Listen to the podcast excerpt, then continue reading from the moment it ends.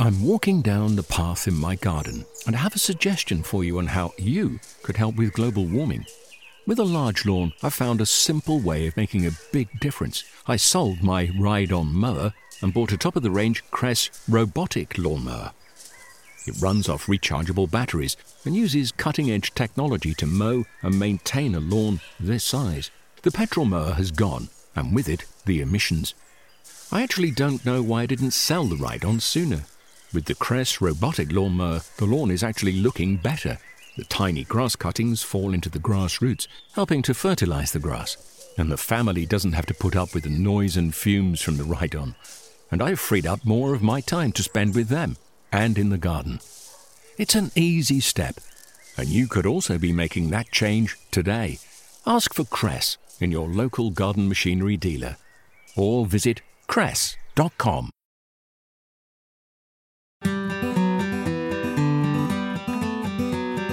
Welcome one, welcome all to our annual book bonanza. Whether you're searching for the perfect stocking stuffer for the green-fingered person in your life, or you'd like to curl up and enjoy a good gardening read yourself, we've got you covered.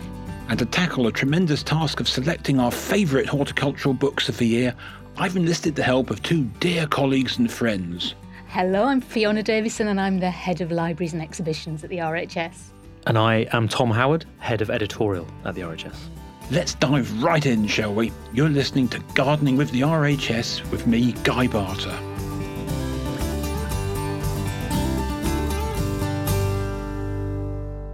Before we start doing the Christmas shopping list, let's get a sense of the horticultural landscape of publishing in the last year. Tom, I think you've got your finger on the pulse of this stuff. What's it all looking like? So before coming here, Guy, I had a chat with a lady called Helen Griffin, who is the RHS's books publishing manager, to get an overview of what the year in books looked like to her. And some of the themes she picked up on were that celebrity gardeners are still very much a big draw in books world. But interestingly, so you've got the likes of Monty Don and Adam Frost who do well in the book charts, but there's a guy called Huw Richards who also does very well. He outsells both those guys, and he is a sort of YouTube star, and he is very big in the world of grow your own. And I think grow your own is another big theme in books. Grow your own books are very popular. The likes of Charles Dowding, he remains very popular. Obviously, he's the no-dig guru, and he's now done 8 or so books on grow your own. And I think those are the two big themes that she picked out. Well, I must say, looking at the bookshelves, there's loads and loads of fabulous books being published, and that's really encouraging that people are still buying gardening books. Despite all the online YouTube things, books are still very desirable in the eyes of the public. Absolutely. I think there's something reassuring about a book. There's a lot of information online about gardening, and it can be not entirely clear who to believe, although clearly the RHS website is the place where you want to be getting all your gardening information from. But if you want things in a nicely packaged, beautiful thing that you can take to the shed with you, a book is a perfect option. And I always think of a book as a kind of sort of serendipity. You get a book and you search through it and you discover things you hadn't thought of. You wouldn't have actually entered into a search engine. So books are entertainment in a way that other sources of information aren't. Oh, that's music to my ears as a librarian. That's all good news. I think the other thing to say is that books can be really beautiful things. Having something tangible holding in your hand that's the kind of solidified thoughts of the human being is a really nice thing, and often they're beautifully illustrated, beautifully produced, and just a nice thing to have. Well, that's fantastic. No, we've got so many book enthusiasts in the room. Let's really get down to it now and see which are the best books that you've found, the best books of this year. Fiona? Well, it's been a busy year, so I haven't done as much reading as I would like, but I have found some really enjoyable books. Some are old friends I've come back to, and one rather random new one, which I found on the shelves of the Lindley Library, which is Old Herbaceous by Reginald Arkell, which was published in 1950. It's about an old head gardener looking back on his life, going back to the 1870s, and how the world of gardening changed between 1870 and 1950. It's a bit twee, but none the worse for it. And it's a really nice insight into the life of a head gardener. And you found this by randomly searching the library shelves, did you? As I find most things, yes. Quite often something will snag my eye, and for reasons this one did. What sort of things was the head gardener up to in those days? Chasing small boys away from his cabbage patch and scrumping his apples.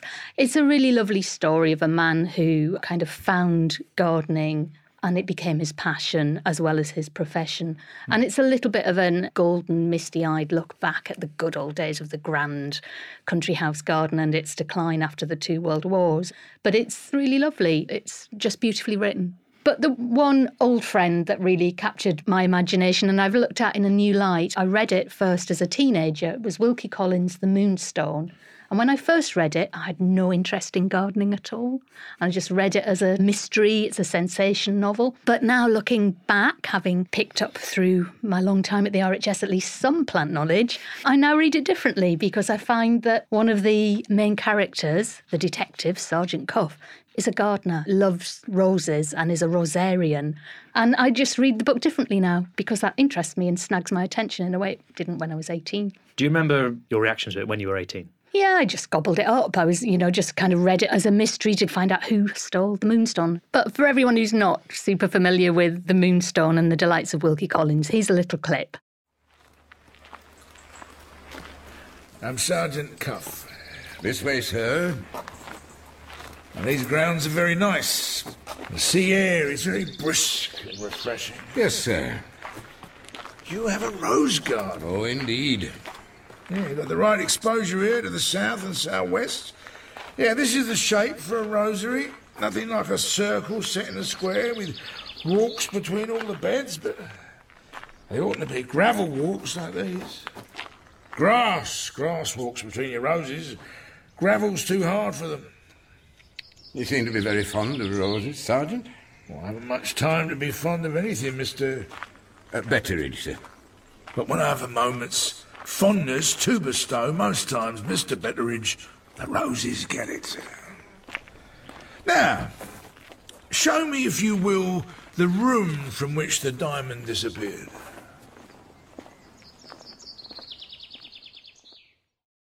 So that was an excerpt from the BBC radio adaptation of The Moonstone, which sets the scene.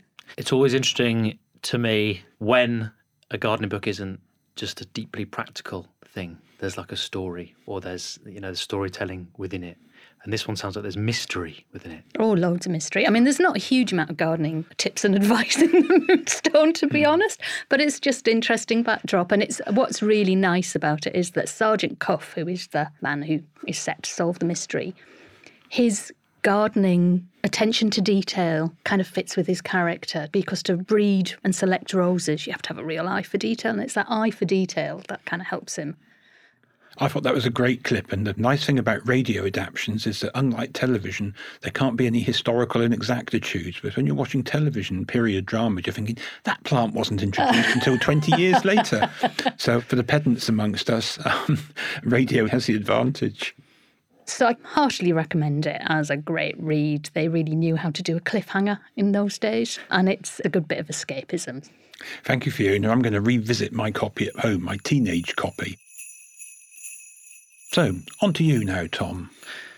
Before I reveal mine and Fiona's book of the joint choice, I'm just going to give an honourable mention to the RHS Encyclopedia of Gardening, which is a book of the year, albeit one that's only just come out, because it is something of a phenomenon. It's an encyclopedia that's been going for 30 years. It sold 2.5 million copies or so, which is big numbers for a gardening book.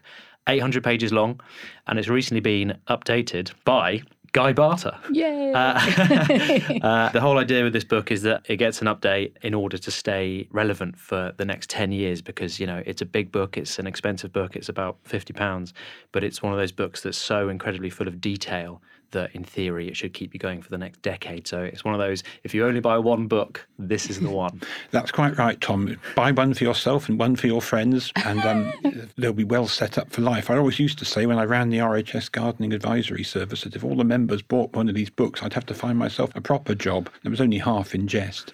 But I would say that there's a team of writers that contributed new up-to-date information to the fantastic original by our one-time Director General, Dr. Chris Brickell.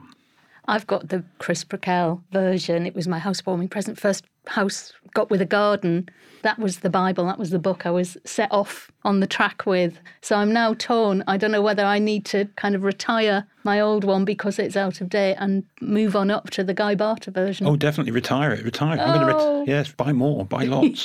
Yes. Well, Guy, what are the new themes that you've injected into the new version? Well, obviously, the world has moved on in the last 10, 12 years, and we've removed these reliance on pesticides and synthetic fertilisers. We've modified the information on plastics. We've made everything much more sustainable. Many plants have been introduced that have great merit, so we've pulled them in. So the plant list is something that is more up to date. It's got a lot of the breeding advances in resistance to pests and diseases, for example. We've taken a guess on what people are going to enjoy in the next 12 years. So dahlias have had a wonderful resurgence in popularity. My money's on chrysanthemums. So we've fine-tuned the chrysanthemum advice as well, for example. And again, the future for fuchsias isn't looking that great, but the fuchsia gall might. So we've looked at fuchsia substitutes, the kind of plants that'll do the same job in the garden as fuchsias do when they become more difficult to grow.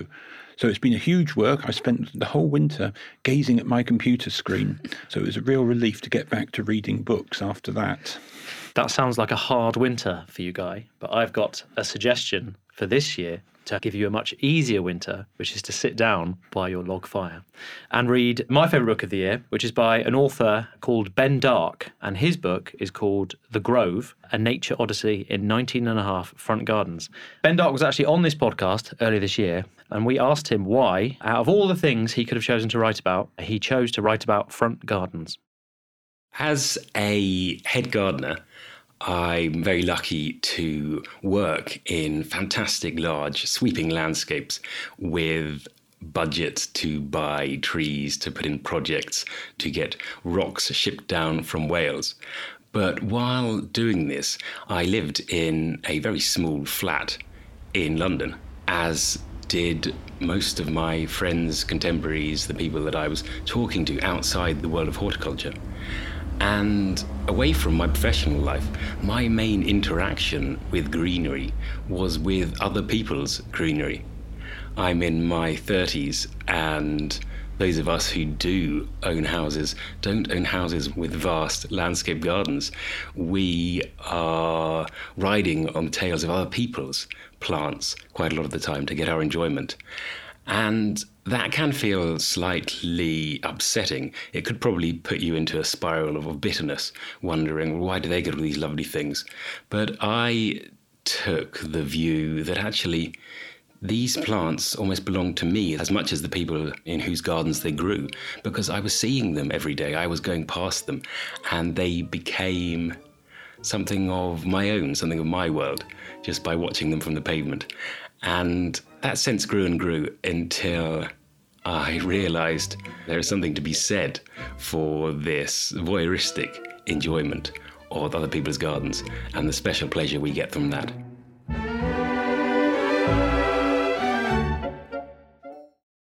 So I think two interesting things to note, ways to kind of put the book in context, is that Ben Dark has got an MA in Garden and Landscape History from the University of London's Institute of Historical Research. And also, as he alluded to in that clip, he did an interview in The Garden magazine, and he said that he had gardened for a billionaire. So he had had unlimited resources, as he was saying, and he could do whatever he wanted. But that helped him realise that it wasn't the plants that made a garden special necessarily. It was as much about the people as it was about the plants. So that sort of leads into what is really, really nice about this book, is that he finds romance and magic and all sorts of things in these, I wouldn't say necessarily ordinary front gardens. They're very, very well looked after. But, they are front gardens. They are gardens that everyone can see. They're very, very accessible. The book is split into chapters that focus on plants that, we all know. So wisteria, privet, buddleia, hollyhock, valerian, pelargoniums, camellias, tulips, flowering cherries, etc., and so on. And then within each of those chapters, he does a really, really amazing job of telling the story of that plant. The story of that plant then tells him about the street or the garden that plant is planted in, and he does it in a way that's not only informative, like he tells you about the history, which is really, really interesting, and he delivers that information in a really accessible way. He tells you about the history, but he does tell you about the plant. He tells you about the botany. He tells you about, the conditions this plant likes. He tells you about what that plant being on the street means about the street. And what I also liked about it is it's quite funny. It's easy to forget sometimes when you read a lot of garden writing that gardening is fun. It is supposed to be fun. It's not supposed to be a really kind of arduous task where you just have 100 jobs to do and you're just constantly battling the elements and the pests. Like, gardening is fun. It's a good thing to do. And he really gets that across. What was your take on it, Fiona? I agree. I loved it. It's exactly that mix of history and horticulture that is my little sweet spot. He's coming as a trained horticulturist, really knowing his plants really deeply and intimately, and then he brings history to that. And I've come from the other end. I've come from history and then slowly gaining awareness of plants, because until you start to notice plants, I think you really miss out a big understanding of the places that you're in.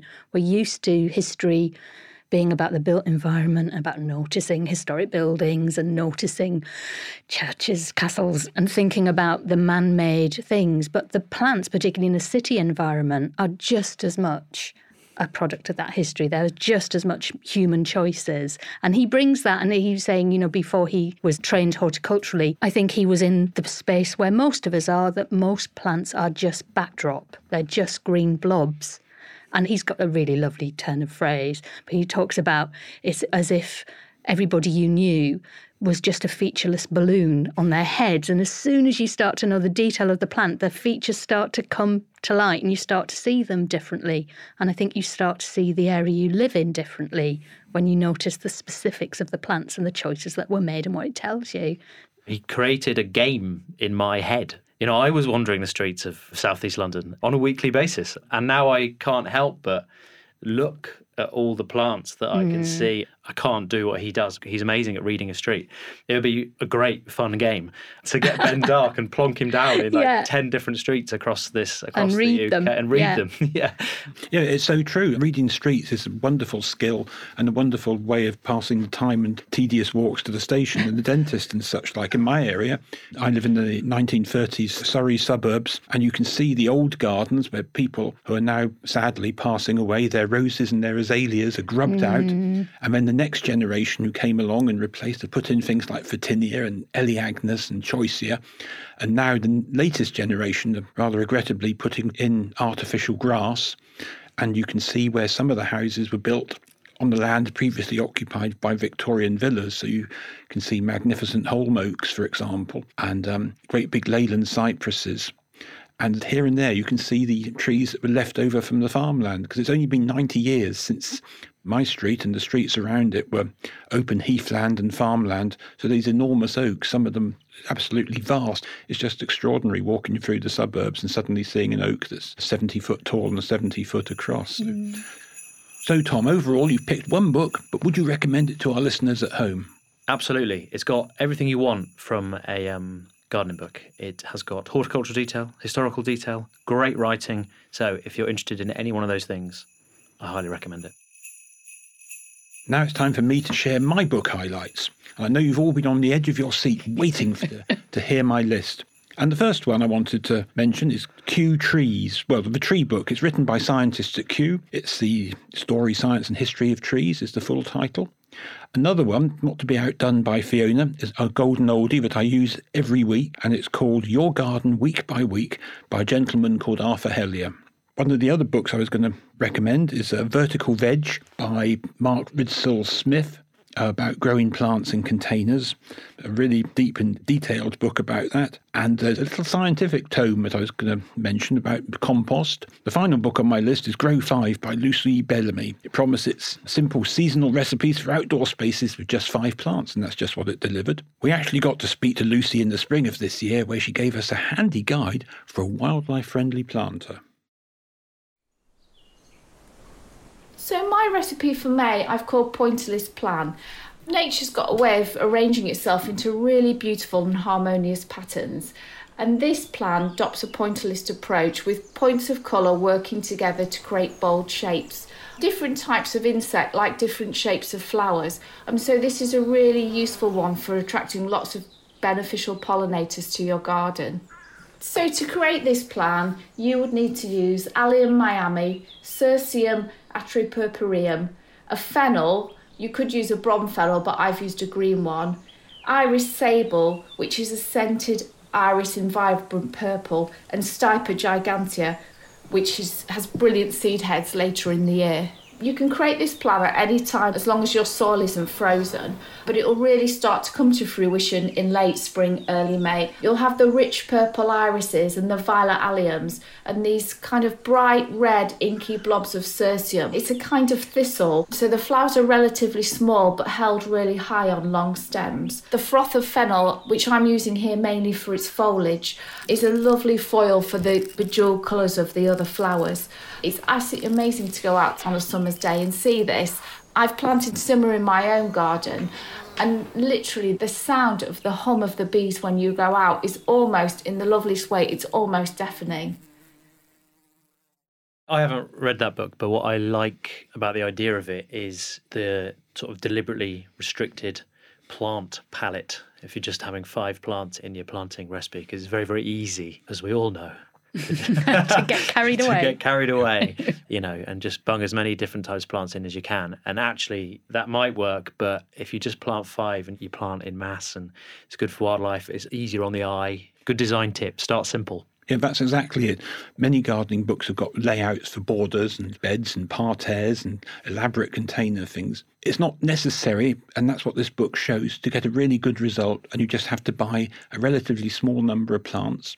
And of course, once you bought those plants or seeds, which is initial investment, you can then go on propagating them. And if you like the plants and if they do well in your garden, you can use them elsewhere around the garden. So it's a good way of getting started. We all have grand plans and sometimes we get to put them into effect, but more often we've got small areas that are not giving satisfaction. And this is the kind of book that gives you ideas to actually do something practical. Who in particular would you recommend Grow 5 for, Guy? I'd recommend it for the person who's just got into gardening and is a really enthusiastic gardener and taking their garden in hand and getting to know plants and design. I'm thinking of my sister-in-law in particular here. She's going to absolutely love this book. She's just got into her gardening in the last 10 years and her taste and skills have gradually increased, and this will really help her take it to a higher level. Have you just ruined her Christmas present surprise? Another one. Well, actually, this is just an extra gift. Her Christmas present is already bought and wrapped. You can't just give free books to people. Exactly. She'd smell a great big rat. So you had some other books on your list. What else are you recommending? Well, Fiona, one that you'd approve of, I think, is a book from 1936 called Your Garden Week by Week, written by a gentleman called Arthur Hellyer. And Arthur Hellyer taught me gardening, more or less, because my father bought me his book called The Amateur Gardener when I was about 14 or so, and has been a treasured possession ever since. But Your Garden Week by Week is that kind of thing that I do every week, which is come up with things for podcasts, for RHS social media, and it's literally what to do week by week through the year. And it was written before the advent of pesticides and artificial fertilisers, so it's going to sort of follow the trajectory that we'll be following in the future. Is there an interesting thing going on here where books that were written before the advent of pesticides and chemicals and such like are now more relevant to the gardeners of today than books that were written after that that are referencing the use of chemicals? Yeah, there's an interesting thing going on. Whereas we buy packets of proprietary liquid fertilisers, for example, in Arthur Hellyer's day, they'd be making their own. And where we use pots and containers, they would use much more open ground. Pots and containers and potting media are expensive. And when they did use potting media, even John Innes compost hadn't been invented at that time. So they'd make things that contained garden soil, crushed bricks, composted horse manure, soot, all sorts of things. I think one of the interesting things about those really older books is they're quite hard to read sometimes about the recipe for their growing media. Some gardeners would keep it quite close to their chest, you know, what was the perfect mix for whatever plant it was. But there are, as Guy says, real differences because of the different technology in terms of growing plants on, and the idea of a nursery bed and a seed bed much more prevalent than the kind of container-based propagation that we do now. Mm-hmm. I would say that this book is specifically designed for beginners, and so Arthur Hellyer held nothing back. He gave people everything they needed to know to be successful. So Guy, judging by the fact that you're holding another book in your hand, I think you've got one more to reveal to us. Well, I have got at least one more to reveal to you until you finally run out of patience with me. But this one is called The Science of Compost, Life, Death and Decay in the Garden, which is actually a really good read. An academic called Julian Doberski has written literally in great detail in a slim volume of about 100 pages about exactly what goes on in the compost heap, the microbiology, the chemistry, how things turn from rather unpromising stalks and stems into lovely crumbly compost.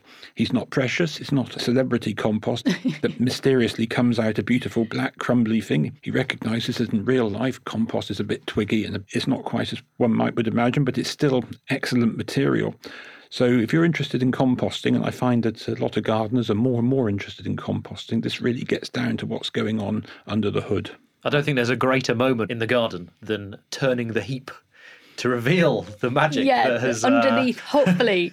I've got a bit of a love-hate relationship. I feel at the moment that a lot of my gardening is about feeding the compost heap. It's like literally that's the point. And I've got a bit of a love-hate relationship with my hot composter at the moment, which is not hot. So I need to read that book. I have a similar thing, and sometimes I feel like I'm buying vegetables just to peel them and feed the heap. I get real pleasure if I get a lot of peelings because I'm thinking, yum, yum, compost. You're doing it all wrong. Here's my top tip. Buy flowers for your spouse. You get a lot of brownie points. And if you buy big flowers, like lilies, for example, there's a lot of material left over for the compost. So that's my top tip for the listeners today. You old romantic.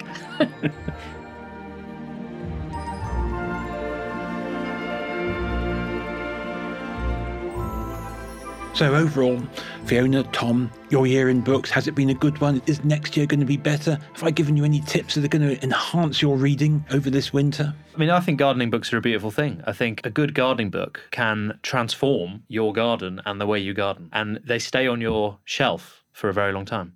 And I see the library is pretty well thronged, Fiona. Yeah. And that's the great thing about library. You don't have to commit. You can try a book and then bring it back and find the one, just like your houseplants, that you want to have a long-term relationship with. So I think, as Tom said, hopefully next year there'll be more time to read and get stuck into more books.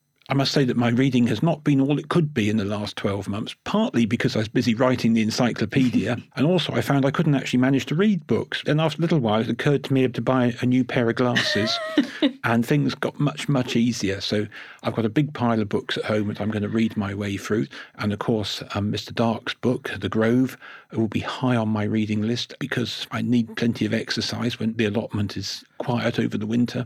I shall tramp the streets of suburban Surrey, gazing at the trees and the plants in front gardens. Here's some good intel for you from the people who run the RHS shops. Children's books sell very well in the RHS shops, and children's gardening books for children. So I have two small children, and I'm going to be getting them both a gardening sticker books for Christmas. There's a wildlife one and a plant one. Again, books are a great way of getting kids into gardening. Yeah, it's a great idea. So that's all very inspiring. Good luck with your new glasses and further reading, Guy, and good luck with stickers. And I hope they stay in the book and not all over the house with you, Tom. God willing. Well, that's about it for today. If you have enjoyed this podcast, please do consider giving us a 5-star review on Apple Podcasts or Spotify or wherever you like to listen to your podcasts. Don't keep a secret. Rating the show is the best way to encourage others to listen to the podcast and help spread the love of gardening far and wide. So from all of us here, good luck with the Christmas shopping, and we'll see you next week.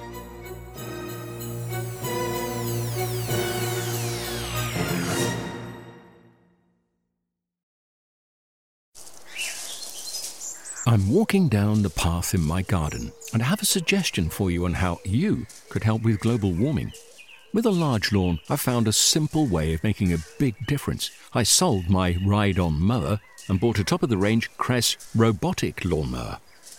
It runs off rechargeable batteries and uses cutting-edge technology to mow and maintain a lawn this size.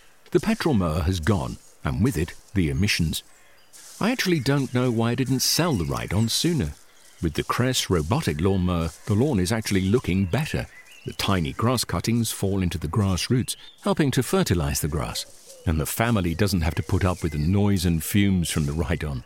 And I've freed up more of my time to spend with them and in the garden. It's an easy step. And you could also be making that change today. Ask for Kress in your local garden machinery dealer. Or visit Kress.com. RHS.com. Discover the beauty of an RHS membership all year round. Save 25% off an RHS membership today when paying by direct debit. Prices start at just £55.50. With a membership, you'll gain access to an array of special events at our gardens all year round. Be the first to know about RHS flower shows and get exclusive member-only days, plus reduced rate tickets. And you'll have the chance to enhance your gardening know-how with access to free expert garden advice, monthly editions of the Garden magazine, and so much more. Terms and conditions apply.